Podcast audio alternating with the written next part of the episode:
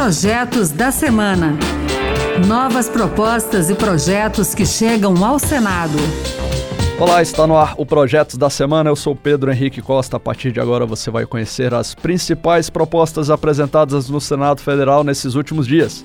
No programa de hoje vamos falar sobre criptomoedas, regras eleitorais e participação popular nas leis do país. Fique com a gente.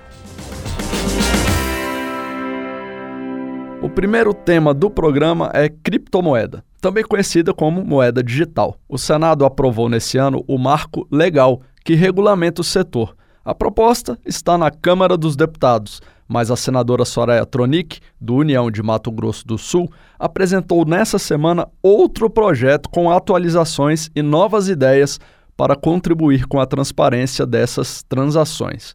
Ao citar que esse mercado é muito dinâmico, ela sugeriu a separação das atividades que envolvem os participantes do negócio para não haver confusão patrimonial entre os bens de direito do consumidor e o bem ou direito do prestador de serviços. Outra recomendação do projeto de Soraya é que o Banco Central delegue algumas responsabilidades para as instituições parceiras em algumas funções burocráticas para desafogar a estrutura atual do BC.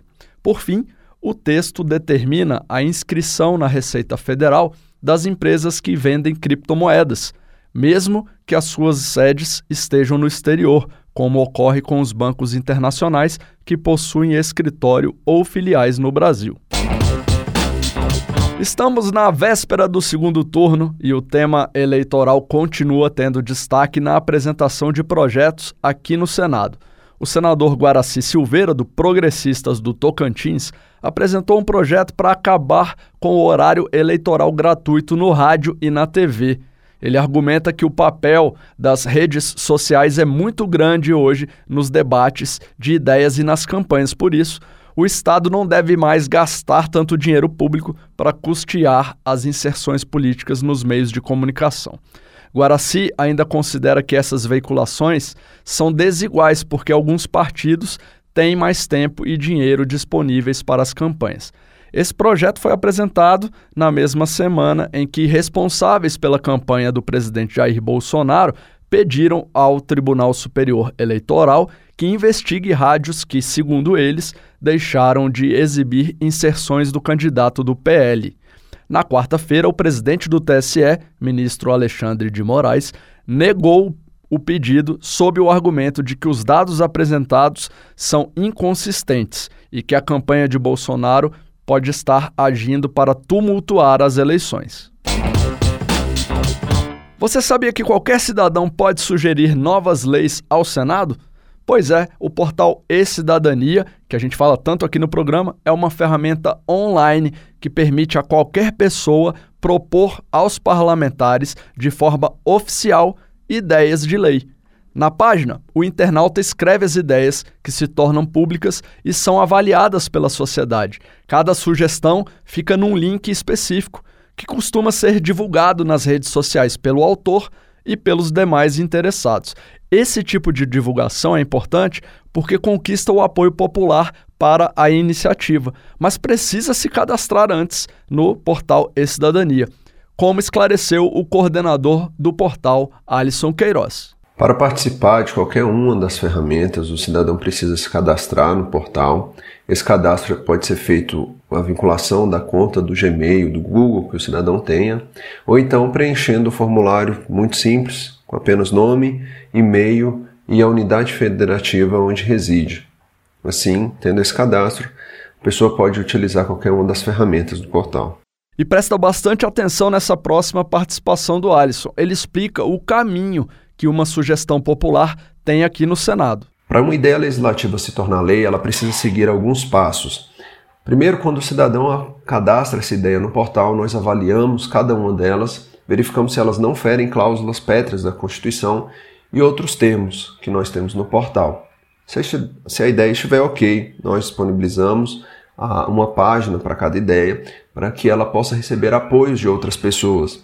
E esses apoios são cliques que qualquer cidadão pode dar a essa, nessa ideia para apoiá-la. É um sistema muito simples. Então, se essa ideia receber 20 mil apoios, em quatro meses, ela é encaminhada para a Comissão de Direitos Humanos e Legislação Participativa, para que lá os senadores possam debater essa ideia e decidir se tra vão transformá-la em projeto de lei ou proposta de emenda à Constituição.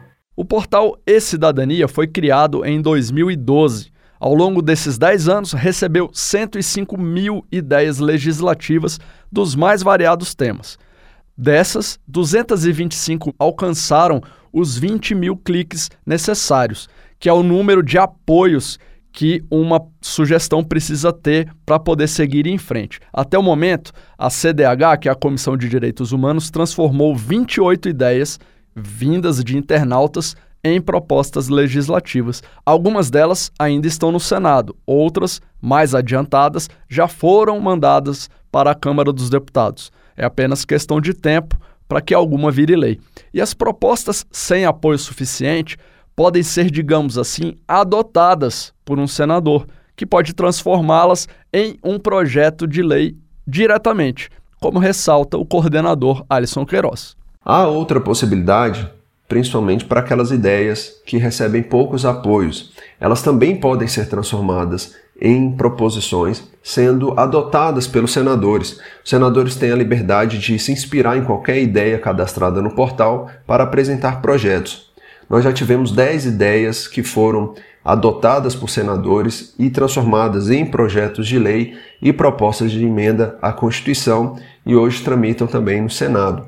Entre as 28 ideias que nasceram no E-Cidadania, que receberam o aval da CDH e avançaram no Congresso Nacional, estão a que proíbe a distribuição de canudos e sacolas de plástico em todo o país, a que acaba com a aposentadoria especial para políticos, a que determina que os santinhos de campanha eleitoral sejam feitos de material biodegradável e a que proíbe fogos de artifício com barulho para proteger a saúde de autistas, pessoas doentes e também animais de estimação. Esses são alguns exemplos de sugestões legislativas que seguiram em frente. Para Alisson Queiroz, o E-Cidadania estimula a democracia participativa. A possibilidade que o cidadão já vislumbra de que sua ideia, de que sua contribuição pode ser ouvida pelo senador, pode ser transformada em projeto, ser, sua, seu questionamento ser respondido. Eu acredito que tudo isso já, é, já tem um grande impacto, não só para a população, mas para o próprio parlamento, que se vê mais próximo dos seus representados. E tem mais: no portal E-Cidadania você também pode participar das reuniões que acontecem aqui no Senado. Nos debates das audiências públicas, por exemplo, você pode enviar sua pergunta para senadores, além de dar a sua opinião e até votar se é a favor ou contrário a um projeto de lei que está sendo analisado aqui no Senado. O coordenador do programa, o Alisson Queiroz, também explica para a gente. As pessoas também podem participar das dos debates que acontecem em audiências públicas, sabatinas, enviando perguntas e comentários. Essas perguntas podem ser lidas ao vivo ali pelos senadores e respondidas pelas autoridades especialistas presentes no debate. E ainda é possível opinar sobre todas as proposições que tramitam no Senado. E se você não tem internet e precisa de algum tipo de acessibilidade para se comunicar, o portal E-Cidadania está preparado para te atender, não é mesmo, Alisson? Ah, o cidadão pode com facilidade mandar as suas ideias, interagir mandando suas perguntas, e isso não só para aquelas pessoas que têm acesso à internet, mas também para o cidadão que não tem acesso à internet, porque ele pode mandar as suas ideias e suas perguntas ligando para a ouvidoria do Senado, no 0800 do Senado. E além disso, a possibilidade de que o cidadão surdo também pode enviar a sua ideia legislativa mandando um vídeo em Libras. Então, da forma que ele consegue se comunicar. É isso aí, o Projetos da Semana fica por aqui. Hoje a gente falou de participação da sociedade no processo legislativo, também do projeto que acaba com o horário eleitoral gratuito e outra proposta que traz regras para o comércio de moedas digitais. Acompanhe o programa Projetos da Semana na Rádio Senado toda sexta-feira às duas da tarde e sábado, 8 da manhã. A gente também está na internet, é só entrar no site da Rádio Senado. E se preferir, o podcast também está nas principais plataformas. Eu sou Pedro Henrique Costa, muito obrigado pela sua companhia e até o próximo Projetos da Semana. Projetos da Semana. Novas propostas e projetos que chegam ao Senado.